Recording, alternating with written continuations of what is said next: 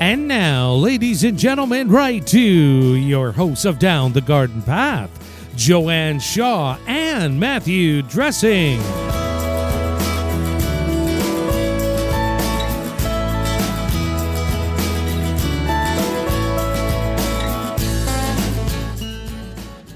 Hello, and welcome to Down the Garden Path, where we discuss down to earth tips and advice while doing our best to help you seasonally manage your garden and landscape.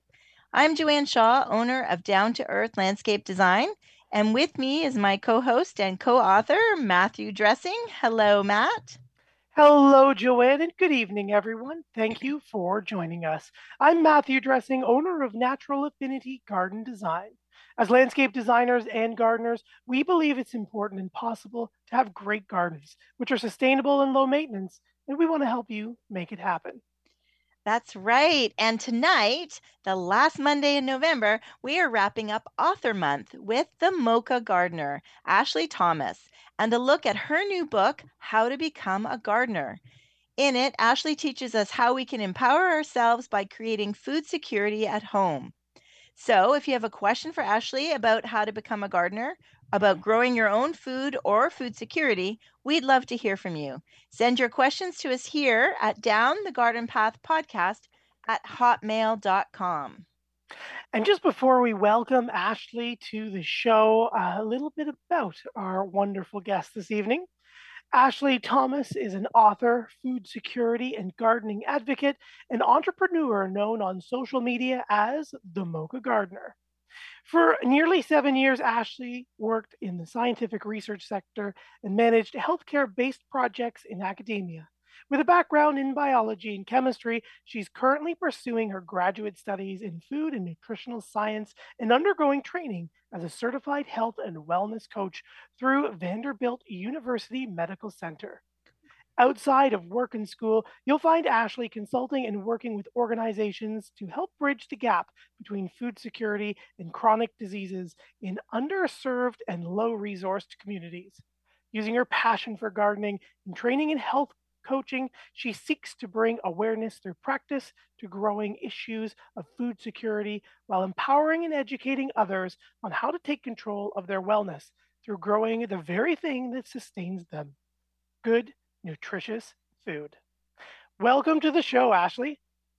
Thank you guys for having me. It's a pleasure to be here tonight or today or Yeah, or whenever you're listening. that's right. That's right. so, why don't you start off by telling us what inspired you to write How to Become a Gardener? That's a really great question and one that I had to think about uh, when I first began. Um, I thought about all of the gardening resources that were available to, you know, all of us out here that's Mhm. gardening and interested in even, uh, you know, cultivating green life, the green life around us. And I said, you know, before we dive into all of these tips, I think it would be really cool to understand how to even become this person that cultivates these things. You know, what does it even mean to be a gardener? Because as you embark upon this journey, there's so much to learn, and it's so much deeper than just putting seeds into the ground and watching the green life grow up. It's there's a transformation that takes place in you, and it's almost like a purpose driven uh, Mhm. transformation, you know? So yes. that's that's the that's the inspiration. Wow, that's great. And then growing food specifically as well as your focus. Yes. So um, I am uh, particularly interested in the good stuff, which is Mhm. the foods that we eat. I mean, who doesn't like food? I, we all need it. Uh, we all need it to survive. And more so, the quality of foods that we eat helps us to thrive. So Mm, I was interested in getting access to those things, the stuff that we needed to thrive. Okay. And did you start small on your own? Like, mm. did you start, you know, as a landscape designer, my clients, you know, want to start mm. and they they want to start in containers, mm. they want to, or did you like go mm-hmm. all in? So from Instagram, I will show let you know that social media has a way of showing you that I started big, but I love telling this story because I did not, in fact, start my little growing journey through the garden that you see on social media. I Oh. actually started in a little studio. My husband made this little bench and he brought home some seeds and a few tiny little containers for me to grow herbs on our windowsill uh, sill when we moved here to North Carolina. And that is what I like to tell people. That is what started this Ah. growing desire of me becoming a gardener because I started with just these little pots and some a, a little bit of culinary herbs. Of course, I put too many seeds in these pots and and it didn't get a lot of sun. And Yeah. that was part of the process. And that's where I began. Mhm. Wow. So you in the book you talk about this um, process, this journey to becoming a gardener, Yeah. um, and that it's more than just planting seeds and putting stuff out there. So tell us more. What is what does that journey look like? Because I think a lot of us see these big, beautiful gardens and these this wonderful food we can grow, but I think some people just get overwhelmed or they think that it, it can happen right overnight. And Right. It's that instant gratification, right? yeah, Um, and see the thing about gardening that I have found, because I'm going to speak for myself and maybe some others that could Mhm. that this probably resonates with as well. But gardening teaches you to pace yourself, to be gentle with your progress, not just with growing a garden, but with anything you embark on in life. And Mhm. so, kind of this act of becoming a gardener really helps us to understand how do I become this person that is just a bit more cognizant about the life around me, but also what it takes to actually sustain and cultivate and grow the life around me and also the life within myself. Mhm. So, I think as a gardener, we think that, like I said, i- it's so overwhelming to imagine like oh my gosh I've got to learn all of these things to maintain all of these plants but it starts with your why why are you doing this in the 1st Mhm. place and Mhm. when i thought about just the act of you know starting a garden that that should be the first question we ask what is the reason for us doing this to begin with and that is Mhm. the driving force Okay. Yeah. And it, I think it's uh, gardens certainly teach us too.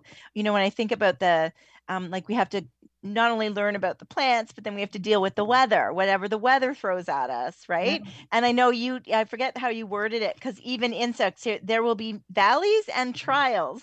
Oh my gosh, you know what I mean? Ashley, that's an understatement, right? It depends on where you are in in the world, but there's always challenges, insects and and things like that, right?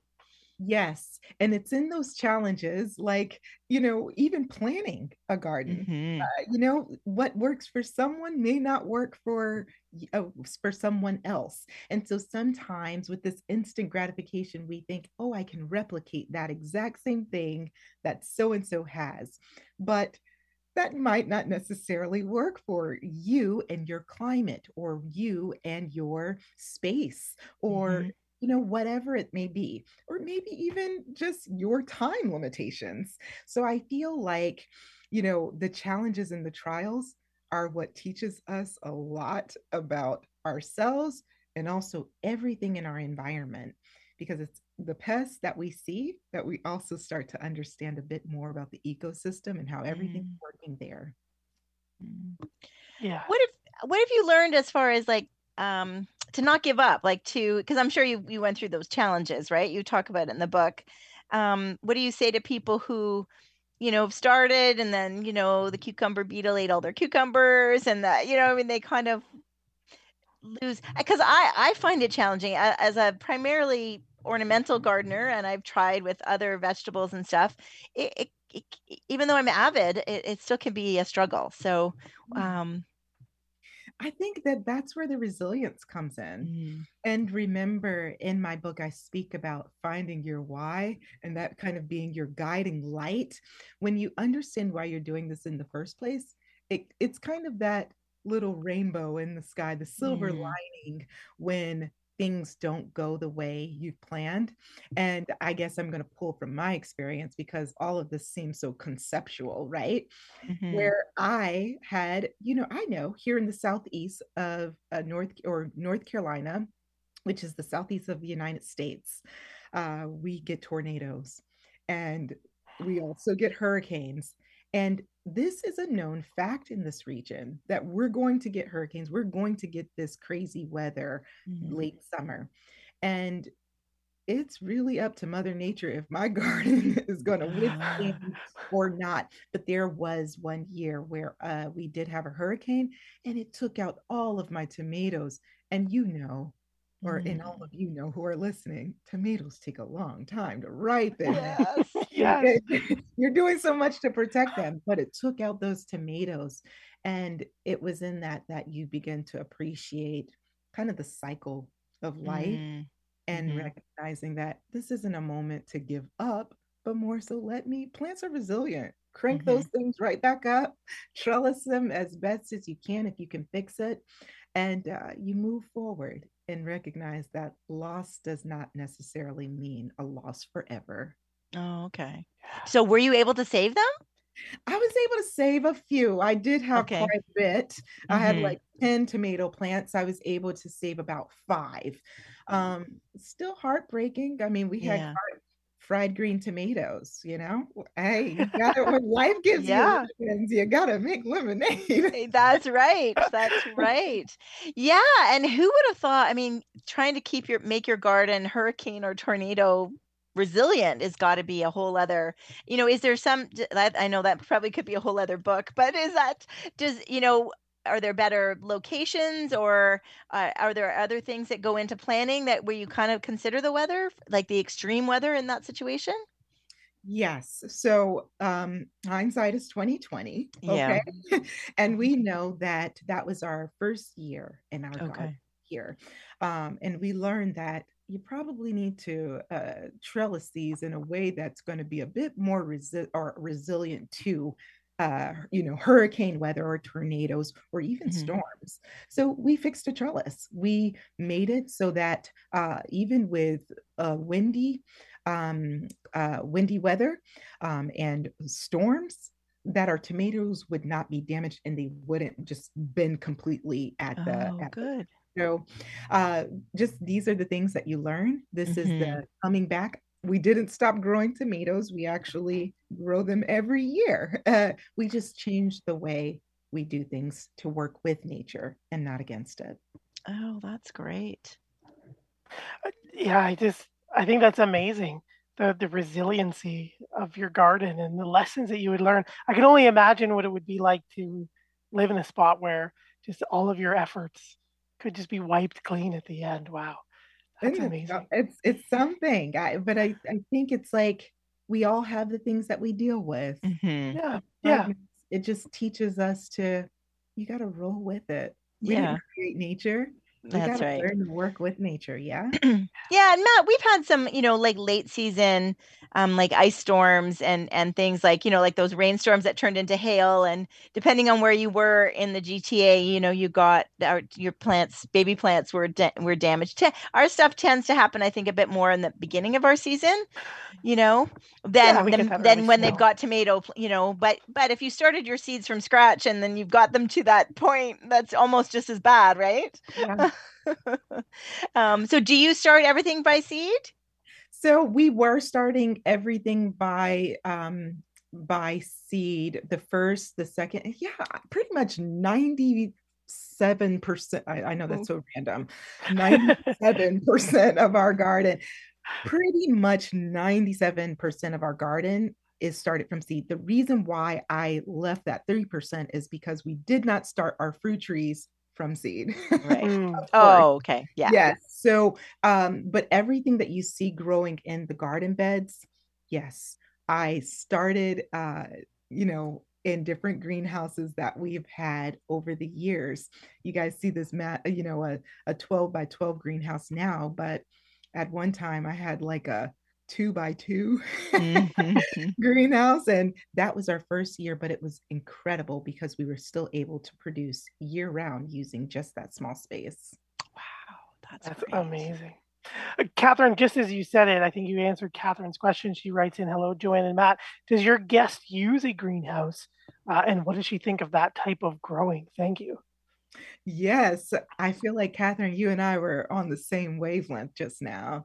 Um, yes, we do. Uh, and we expanded our greenhouse uh, to a larger um, size because we plan to, we were growing intensively. And um, I had things that I wanted to bring inside of that space when the temperatures drop during the winter time. Um, I love it. Uh, it's not anything too crazy, uh, but it works for us. And we typically just bring in some type of heater uh, during the colder months to keep everything um, nice, insulated, warm inside uh, to cre- keep that nice greenhouse effect. So Okay. yes, we are using a greenhouse, and we've been using a greenhouse to start our seeds, our, our seeds uh, for each season. I I love how just thinking about what you were saying about the journey and what works for us, right? It's everybody's on their own individual path and their own individual journey. That's Yeah. wonderful. In the book, you mention the history of food to table. Mhm. Tell us more about that. What is the history? Tell us more about that history. Yes. So if you, um, for anyone that's listening, my book is very, uh, I like to think uh, that I'm walking with you or taking you through my garden. And um, the reason being is because it helps us to visualize like, what does all of this mean? Like, what does this space, this gar- gar- garden mean? And I really wanted to understand or, and to help others to understand the history behind what we what we're seeing kind of boom Mhm. now which is you know everyone's garden to table food to table or or um farm to table Farm to table, and yeah. where does that come from and so these are things that we may have heard in passing but to kind of hear it, uh, it it's almost like honoring um systems and concepts that preceded us and really just giving honor to that resilience back then that we're just bringing on forward into you know the future and to our present and into our future. So the history of uh, garden to table or farm to table i speak about really just how uh, there's a lot of empowerment uh, and and there's this this kind of act of defiance where people wanted to really reclaim something. th- and that was access to food where there was no access and so this uh, is you know I, I bring in kind of the story of world war one world war two and Mhm. how we have seen kind of the cycle of humans gravitating back to the land to get what we need Mhm. and even during times of triumph and tribulation, we've always found ourselves able to cultivate what we need and grow community. So there you saw the um, uh, the victory gardens coming Mhm. about. You saw Yeah. communities coming together to grow food uh, for, for soldiers abroad, and even for those in their own community, because there was there were food rations. So I think, you know, hearing the history of how this began, it speaks to, hey, they were resilient. We come from a resilient people. Yeah, we do. And this today, we can still be that empowered, resilient people growing food and creating our own food security right here at home. Yeah, that that is so true. I mean, and I think about um like the whole analogy with the victory gardens. I kind of think of like during COVID, Mhm. how it also made everybody kind of go back to the land and go back to their what could they do, you know, what could they share with their neighbors? What could they grow to share with their neighbors? You know, we can never eat all the zucchini that we grow ever, right? So it meant that you could, you know, create something and and share it with others um, and uh, yeah, it was very reminiscent of back in in in those times, harsher times for sure, right? Yeah. Because we were still all in a nice house with you know no bombing going on and and uh, and heat and internet and all of that. So it's not an exact comparison, but Right. right, Right. And it's it's not, but at the same time, it's kind of like, you know, why do we need to be in wartime to Mm. create victory gardens to get to that level of food security? Why do we have to do it uh, in an act of, you know, that we've got to overcome? No, we, I think that we can be proactive and start Mm. to incorporate this into our day to day. And we can do this, you know, outside of wartime and outside of the pandemic as well. hmm Yeah. And nutrition too plays a big part. And and like you said, so it's not just about growing food, but growing good Mhm. food and growing nutritious food. Yes. So I speak about that because the conversation of food security, and I know, you know, when we think about that, I, I really d- devoted like an entire chapter to uh, defining food security and uh, what that conversation means, what the all of the terminology uh, in that domain, what that means. But the quality of foods matter. That's what's going to distinguish us from just waking up and surviving to actually flourishing as individuals. Now we're addressing the wellness, the me- mentally, spiritually, emotionally, physically. What is one of the first things that a doctor would tell you if you are trying to prevent a chronic disease from occurring? Change your diet. You want your hmm diet to be with whole foods, you know, uh, balanced meals. And how do you get access to that if it's not affordable or it, perhaps you live far away or whatever that may be? So I believe that gardening can provide us a wide array of more nutritious food options. Excellent. Matt, you should share with Ashley your students. So Matt teaches at our uh, college uh, near us, and uh, he was you. I thought that was great. What that the younger generation.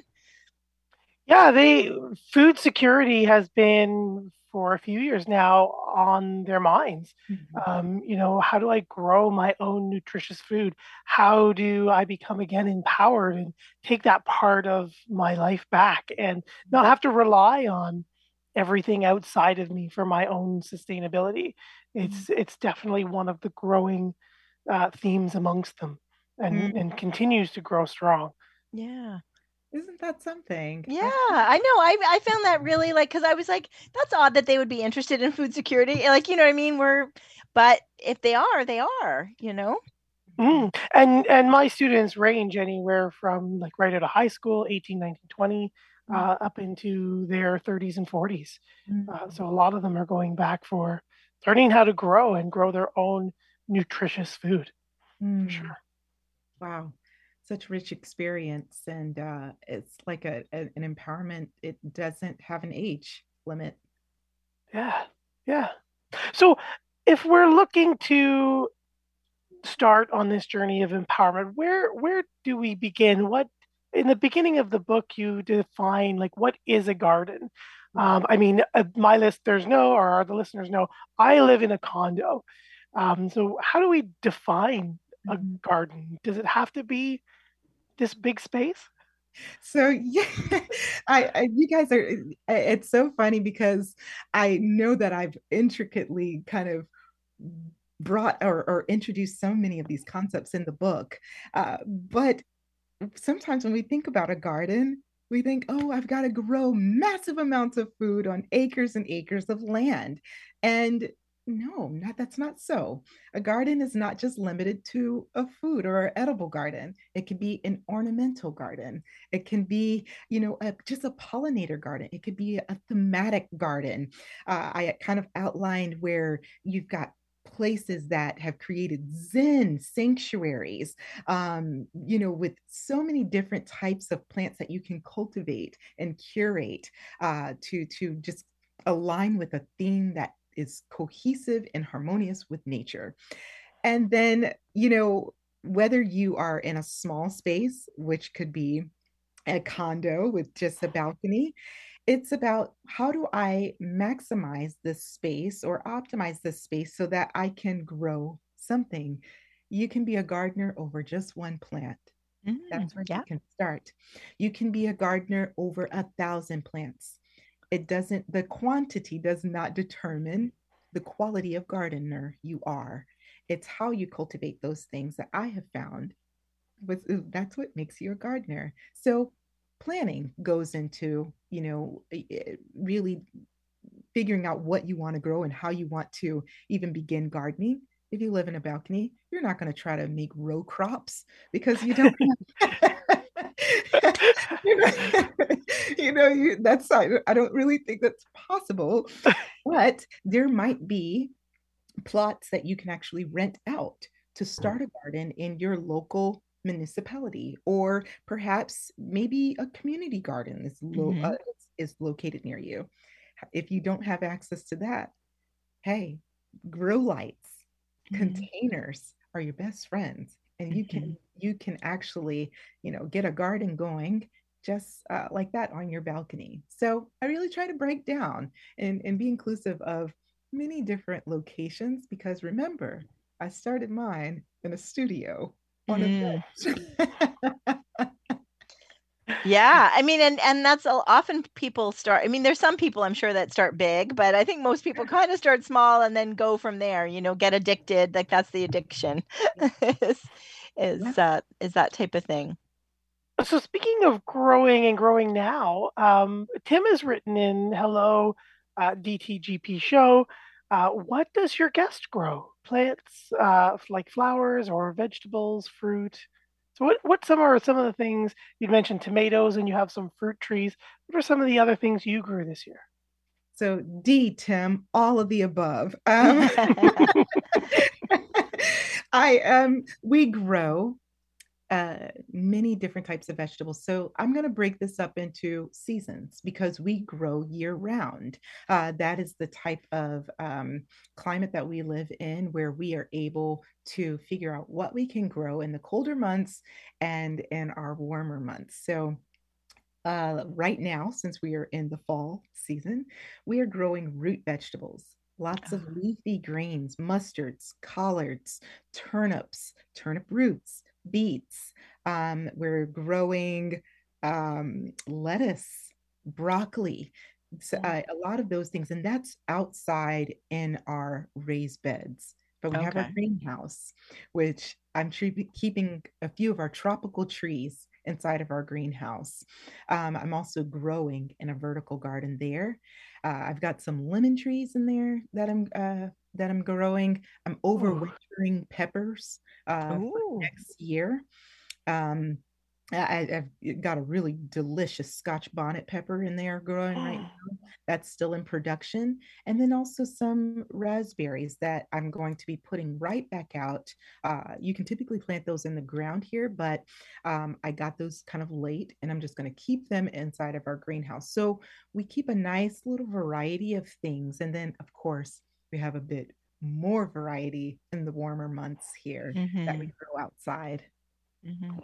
Now, do you have challenges with the heat? Because as much as it's nice that your weather is so good and, and you can grow year round versus us here in, in in our area, but I would think that it really gets hot, right? that is a really great uh you know uh, uh thing to bring up because yes if you here if you're not watering consistently um eh, you know our plants could get scorched right away. So we know that i can't put leafy greens out there in the warmer months. Uh, if i if i want to see them flower and just admire their flowers from bolting then Yeah. i would do that. And I would do that. But yes, like uh, you know, uh, there, it, you know, with the warmer months come other things like the the pests. Um, we've got powdery mildew because we are also humid here as Mhm. well. So it's good, uh, but at the same time, it can cause a, a few problems as well. I hope I've answered Tim's question. Mhm. Yeah, I think so. And well, you do so fruit as far as fruit goes, you've got berry bushes, and you Yeah. have some other type of fruit trees, or um, like uh, do you anything like the the um, apple or Yes, we have dwarf apple um, right now um, in containers. Um, we planted apple trees on our property line. We also have peach trees um, in ground as well. And th- this is going into its third year. So we actually got quite a few peaches this year. We have blueberry bushes, blackberry bushes, raspberries. Um, and I think. I'm pretty sure I'm missing stuff. Uh, Of course, some other, you know, lemon citrus things in the greenhouse. Um, and we keep those in the greenhouse kind of year round. But Mhm. Of course, we grew watermelons because we're in the south of the That's United right. States. Yes. That's to do. Yeah. Yeah, for sure. So that and well, they take up space too, though. So, right? Very much so. So typically we put the watermelons in the back so that they can run off uh, outside of the the garden and we have a nice space that we've been cultivating over the past couple of years to actually grow them in ground and just let them do their thing uh, Okay. outside of that space. Oh, so how big overall is your is your garden? If do you have Yeah. like a square foot or? Yes. So um it's so interesting because I've got the she shed, the greenhouse, our chicken coop all within the same vicinity. Okay. and the she shed is growing our tropical plants um, and the greenhouse is growing stuff and the chickens are growing chickens and eggs, and they're Yes, hatching eggs. eggs, they're growing eggs. stuff, exactly um, so i would say that we are growing on about 2500 square feet of Okay. space uh, or operating growing would be maybe a thousand but Okay. the garden would be consi- would consist of about 2500 square feet Wow, that's great. That's amazing. Yeah, you've got the growing, but you've also got all those like the chickens, all those other pieces of the puzzle that cycle that really mm-hmm. builds and encourages that ecosystem to produce that rich, healthy food. That's Yeah. wonderful. Mm-hmm. Just as we reach the bottom of the hour, I'm going to jump in and uh, give Ashley a moment as I say thank you for joining us here live on Reality Radio 101, as well as if you're in the car or at home listening to the downloaded podcast. I'm Matthew Dressing here with my co host and co author, Joanne Shaw, and you're listening to Down the Garden Path. Joanne and I enjoy hosting Down the Garden Path each week, bringing you interesting and relevant topics to help you achieve a great garden. We learn right along with you from our research and from the guests that join us here on the show, such as the Mocha gardener, Ashley Thomas, while we talk about her brand new book, How to Become a Gardener Find Empowerment in Creating Your Own Food Security. Don't forget you can spend more time with us down the garden path. Follow us on Instagram and Facebook at Down the Garden Path Podcast is our handle there. And you can find lots of past episodes and content on your favorite podcast provider. And while you're there, hit that subscribe button to be notified of new content. And please don't forget to like, share, and leave us a comment. We love hearing from you. So, if you are tuning in and you are thinking about your own food security or growing your own food at home, uh, if you have questions for Ashley, and I, I do have a couple, I think, here uh, ready for you, you can write us here at Down the Garden Path Podcast at hotmail.com. Um, Ashley, I think one of the questions that we often get, just going back to what you were growing and overwintering, one of the questions we often get, uh, especially being here in a northern climate, is all about overwintering our tomatoes and a lot specifically the like the peppers, the hot peppers and and those rare ones that we t- tend to find. Can you talk to a little bit of maybe about your process and is there anything special we we need to do to to keep them to overwinter? Yes. So I am actually going to say, uh, because I'm still learning how to become an expert on overwintering. Um, and Yeah. one thing that I like to do is if, you know, for for just me and and consider me a babe in overwintering. Okay. well, you're a babe with a book, yeah, with a beautiful book. So I'm a you're, you're babe. you're a babe. Okay. You know, I, I can only speak to what I have overwintered. Mhm. That's how I practice is different than what I know booked up, you know, book wise. I Mhm. can tell you what the book says, but from practice, I have overwintered some tomatoes and I've overwintered peppers. Regarding peppers, I keep those in the greenhouse. And if you are, if this is, if your greenhouse is warm, um, and it, I mean, above 50 degrees, even at 50, it's going to be stunted in its growth. So 70 is the sweet spot. You can actually maintain this thing well into the new year. But if you are unable to, uh, one little trick that I learned from my friend uh, on Instagram and, and, and social media is really just cutting the stem and allowing the roots, protecting that root system. when you Okay. protect the root system or it you know leaving enough of the stem so that you're not damaging the plant uh, and then covering that plant so that it remains insulated uh, so that it can actually grow uh, during the the new or when it gets warmer. I have done this, and I'm only speaking about it because I know that it is successful uh, and that it actually works. I would say if you can keep it in a warm area without cutting it, you're going to get even more success. Okay. That's exactly what we're doing uh, for our tomatoes and for one tomato variety that I really liked, and for one pepper. Oh, great tip. I think that's Yes. great. That's wonderful. And that's often a question that we've had on uh, the show in the past. So thank you for so much for being able to speak to that. Did, have you found that the peppers were of like you got more peppers or they had greater flavor with the overwintered crop or plant versus brand new plants or younger plants that year? So I didn't find any difference. It was delicious. I mean, still the same. Um, but I will say that it just gives you a head start. So Right. head start produces more. So and when it comes to it being more prolific, then yes, my overwintered pepper plant does better than my other plants because Mhm. it take quite a bit of time Yeah. Yes. started um, if you did not get a head start. And once they get going, I mean, they're they're just you know Mhm. rolling. But the overwintered pepper produces sooner. Excellent. Wonderful. Thank you so much.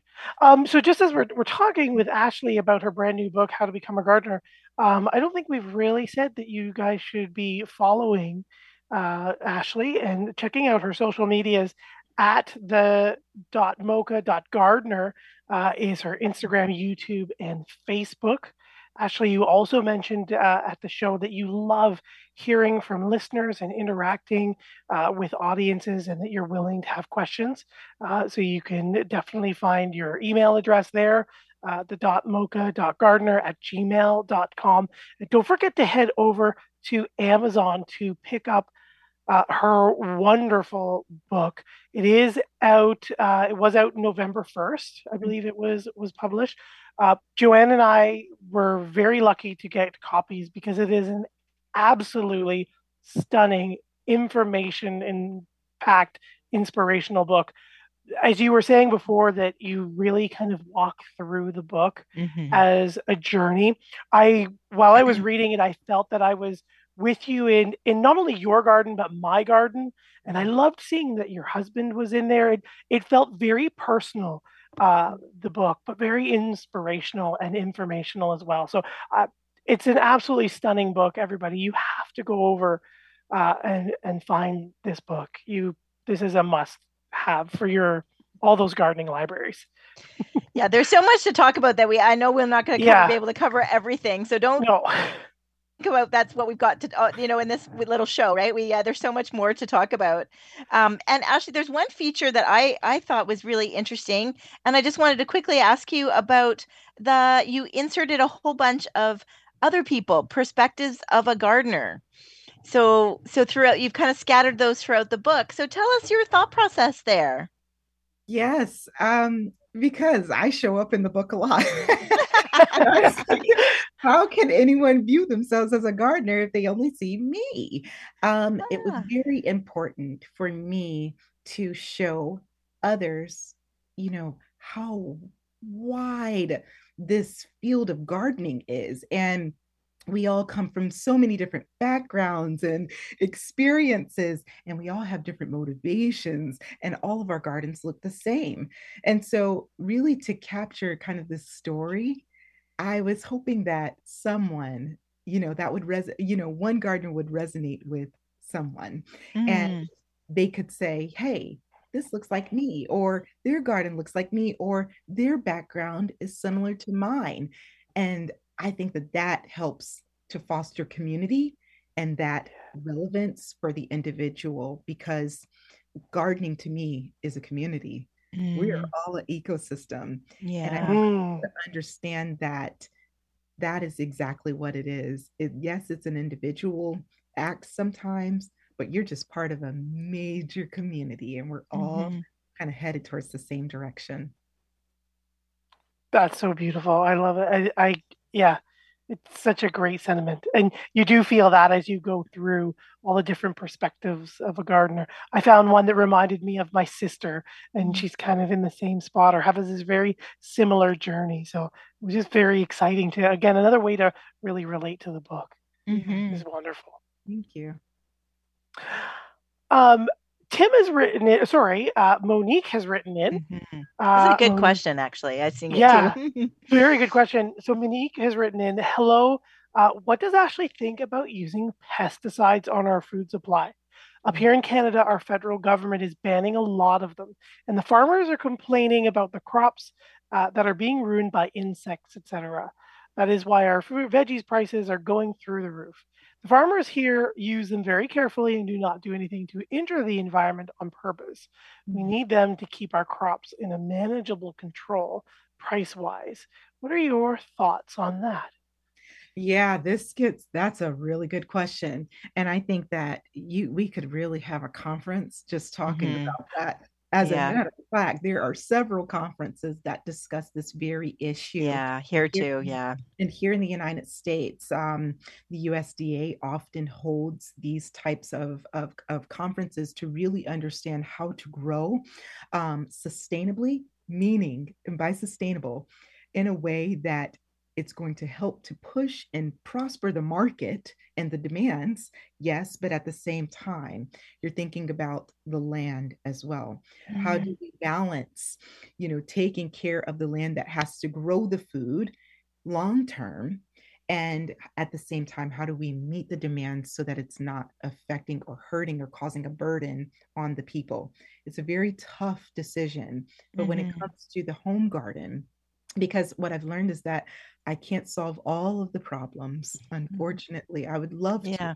I, I would love to be a part of a solution to everything, but that's just not going to happen. Mhm. And so unfortunately, and we all want to to address this this issue. Um, but I'm thankful for the experts that are out there that are actively working on what is the happy medium? Uh, what what is the, you know, how do we begin to produce products that um, is not necessarily going to detriment uh, the the health of our soil um, and the environment, but at the same time, how are we going to produce a product that's not going to cause long term effects for us as well? Yeah. Uh, but at the same time, we still need to to produce. We need our farmers, and we need to to be. They have to be able to sustain their farms. So I leave that to the experts um, and say, when it comes to my garden, I do the best that I can uh, to use products that I know are not going to detriment the uh, organisms, macro and micro, in my Mm. space. And Okay. by detrimenting, uh, really not causing or disrupting you know the soil in, in terms of runoff and also just leaving any residual uh you know uh harmful Yes. Yeah. harmful chemicals because Yeah. everything is a chemical. And remember, I have a chemistry background. Everything is a chemical, Yeah. just making sure that I am not causing undue harm Mm-hmm. intentionally. Okay. Are there is there anything specific that you can share with us That something you found that that works? Um, you know, whether it's in introducing a um like a I want I don't want to say predator insect. What would you say like for ladybugs here, Matt? Like Yeah, you something of beneficial insect. beneficial. Thank you. That's the better word. Like you know, have you experimented with beneficial insects? Um, Mhm. garlic spray. Like I think that is just coming here. Um, I know it's been in the U.S. for a while, and even though it's uh, technically a safe thing, oddly, it's been slow to come to Canada. Yeah. Yeah. So, and, and you know, it, kind of these international regulations, you just don't know what works for your country or what not.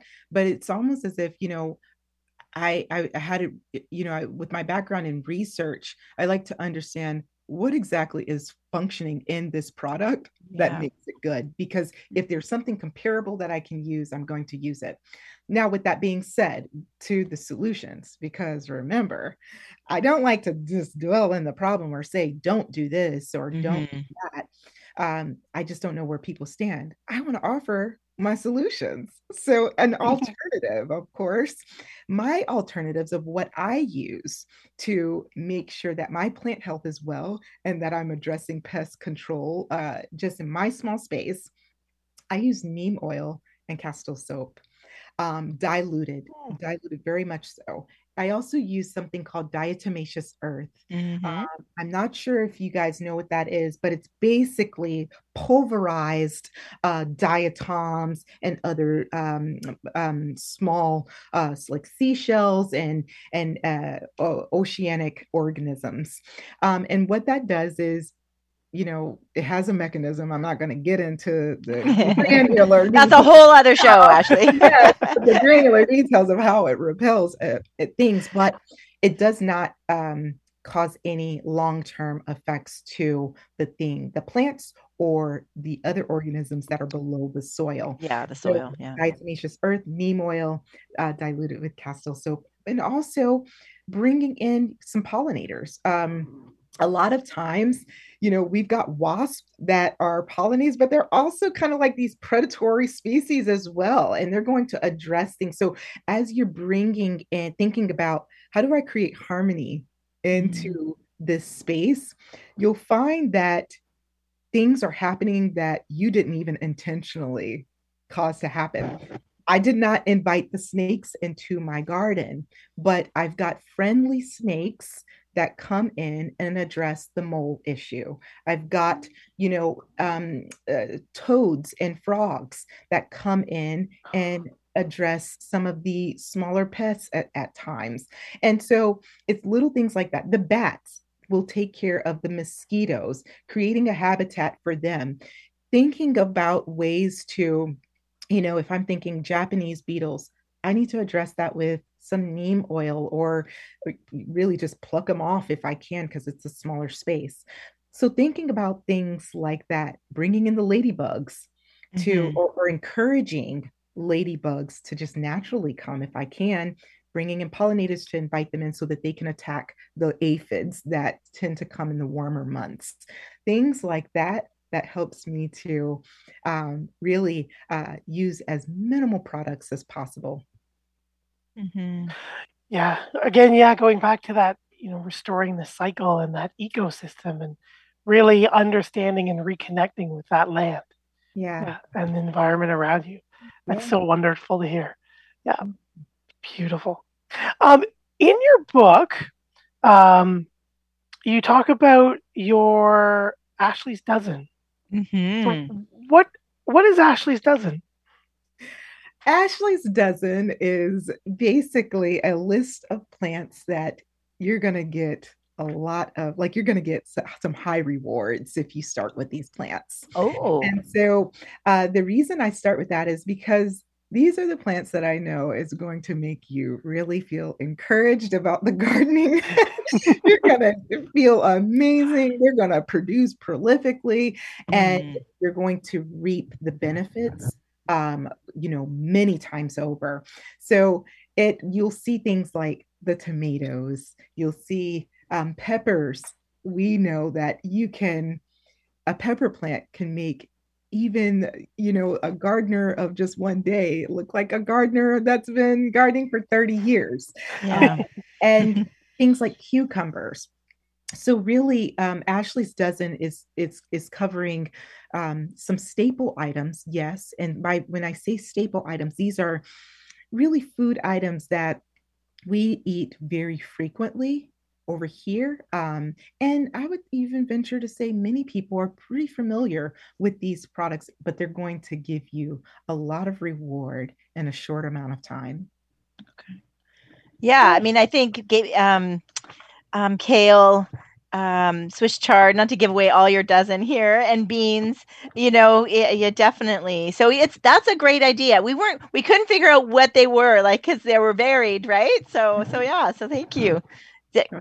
And I think that helps people that are new to gardening, um, you know, set them up for success, right? Because you know you, you if you start with something that could be you know specifically you know a little trickier Yeah. um although i can kind of find i'm fine with like cherry and grape tomatoes i have less success with like the big tomatoes um so yeah so i think anybody who, who's starting out you want to have a you know at least start with a sure thing Yeah. And I one thing I wanted to really emphasize with the the dozen is it's one thing to just get, tell someone, "Hey, you're going to get a lot from this plant," but I want to show you how to grow it, Mm-hmm. to grow it, and also how do I even eat this thing? Because that is is it a, a very important aspect of growing food and creating your own food security. It has to be food. You have Yeah. to eat it. Yeah. Yeah. yeah. What do I do with it now? How that to make it. yeah yeah that is true yeah because sometimes you you see stuff like even impulse purchase like when you're buying seeds right like everything looks so good and looking through the either at the store or the seed catalogs and you know you want to grow it but it's like how what do i do with it like how does that you know wow that i have it all um And the know. will will suck you in like that. You'll see it. It looks great. It's pretty. The pictures are pretty, but then you get it growing, and you're like, okay, so Mhm. now what? What do I do with it? You know? mhm. When do I harvest it? When is it ready? What is it? How do I use it in the kitchen? Yeah. Yeah. And you do a great job at, at just going in and, and just talking about how to use them all. Yeah, it's wonderful. Thank you. We're starting to reach the last eight or so minutes of the show. Is there anything um, that you want to talk about before we go? hmm I think um, really just kind of giving uh, giving gratitude for one for being here. Mm, um, and then for anyone that's listening giving gratitude to you for listening Aw. and staying, you know listening to what i have to say um, uh, but at the same time i also like to at the end of my book i left a little treat a little basket because i like whenever someone leaves from my space my garden i like to send them home with a little basket of goodies and so my little metaphorical basket of goodies would be if you want to start, you know, start small. Think about, you know, what it is that you want to to do and don't be afraid to dive in.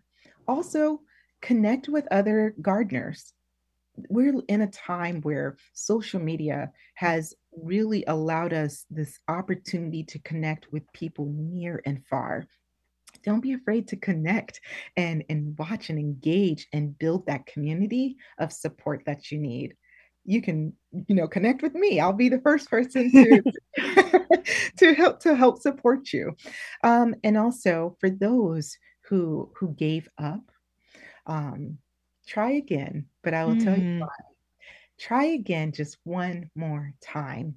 And again start small. You don't have to dive right back in even if you have 11 empty raised beds and you're just not feeling it. Buy a pot buy one pot and see how you feel and take it take it easy from there because remember as you're cultivating that garden you're cultivating the gardener too and that is equally important as the green life around you Mm. Yeah, that's just so wonderful. I the the whole end of your book, cultivating the gardener within yourself and why it's important. And you do you have a beautiful that whole page about know, that little basket that you you send home. It's it's it's a it's absolutely beautiful. Yeah, it's beautiful. So thank you so much. Yeah, it's what a what a wonderful a wonderful message. Thank you. And again, thank you guys. This is this has been great. Yeah. Oh, that's good. Now, are you able to? Um, yeah, I know we still have a couple minutes, but um, like you're going to create a lot of food. Like, are you? It's just your family eating it? Are you able to share with others? Do you have are part of some kind of a cooperative? Because you know, lots. Sometimes when you, it's one thing to say you're going to get a lot of food, but you could, you need to use it, right? Yes, that is huge. We we Mhm. take waste pretty seriously here. Um, if for what we are not using, it is going to be, it's going to either go to someone, um, family or friend. I am known to feed people and give away food, drop off a random basket of food or eggs or something to a neighbor or or some a colleague um, just because I like to see people fed and feeling well. But at the same time, our chickens, they will demolish the you know some leftover plants so we're creating kind of this cycle of Oh. you know uh, of food so so and when it comes to a co-op um are we part of a cooperative not if no we are not Okay. we actually just produce for our family ourselves Mhm. our family and our friends so i have a sister who's in college i like to give food to her because Mhm. it minimizes the expenses that she has to you know give on food. Um, Mhm. also my grandparents we are constantly supplying them with food and fresh eggs. The price of eggs organic eggs at that has significantly increased over the past two years. So we are able to take that burden off of them by providing them with fresh produce and um, eggs uh, weekly. And Oh, also that's great. My friends um you know just different things. We we provide i give starters to people so that they can get their garden going. I also work with the community garden to get their gardens going from growing seeds in my greenhouse and i just transplant them there. So that's our way our little way of of trying to give back and and feed our community Wow, that is great. And this isn't your full-time job. Like you've got a whole other thing, right? So this is yeah, do you sleep? That's I guess our parting question is when does Ashley sleep? Because this is a lot. And because it's year round. You mean us where we are, you know, we kind of are wrapping up sadly, we're wrapping up our gardens in September. You Mhm. know a, a few crops kind of go a little bit later depending on the weather and and really not starting again till may actually so we're you know we're really you know we, we again we'll start seeds inside and and that type of thing. But uh yeah so not only is it it's it's a long season for you and it sounds like it's a, a huge endeavor. So I, I kudos to you and thank you so much for sharing this book um, and I think you know, especially if if um, Matt students are any indication, I think food security is is going to become more and more um, a, an issue, a concern, and um, and it's great to ha- be able to have some resources to um, to guide us. So so thank you very much. Thank you guys. This is uh like I said, it's um been a pleasure um talking about something that we all love, which is Yeah. gardening and food, of course. Yes. I'm so hungry after talking with you. We'll get some uh, nice fresh food. And, and did you enjoy the process? Again, we one minute, but enjoy the process of writing a book. I know Matt and I just have writ- written one as well, so we know it's quite the process, isn't it? I enjoyed the it was interesting. Um Yeah. That writing a book is a marathon. It's not a sprint. Maybe it is for someone, and I commend them. But this Yeah. was a marathon for me, and um, but it taught me so much about myself because as I was trying to write how to become a gardener, I was also ho- learning how to become an author, and Ah. that was there was a lot of things I had to overcome. But man, once you submit that, get that last couple of words done, Mhm. It was sweet and it feels so real. But Yeah.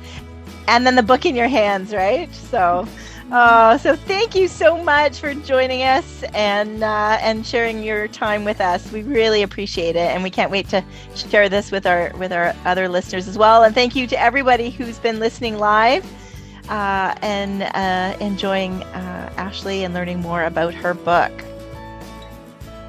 That's right. Thank you, everybody, again. Thank you again, Ashley. What a, a wonderful time on the show.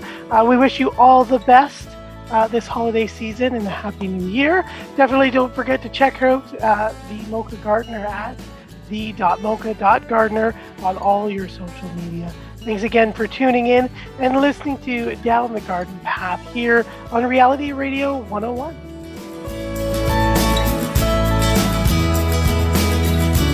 Thank you for listening to Down the Garden Path with your hosts, Joanne Shaw and Matthew Dressing, right here on Reality Radio 101.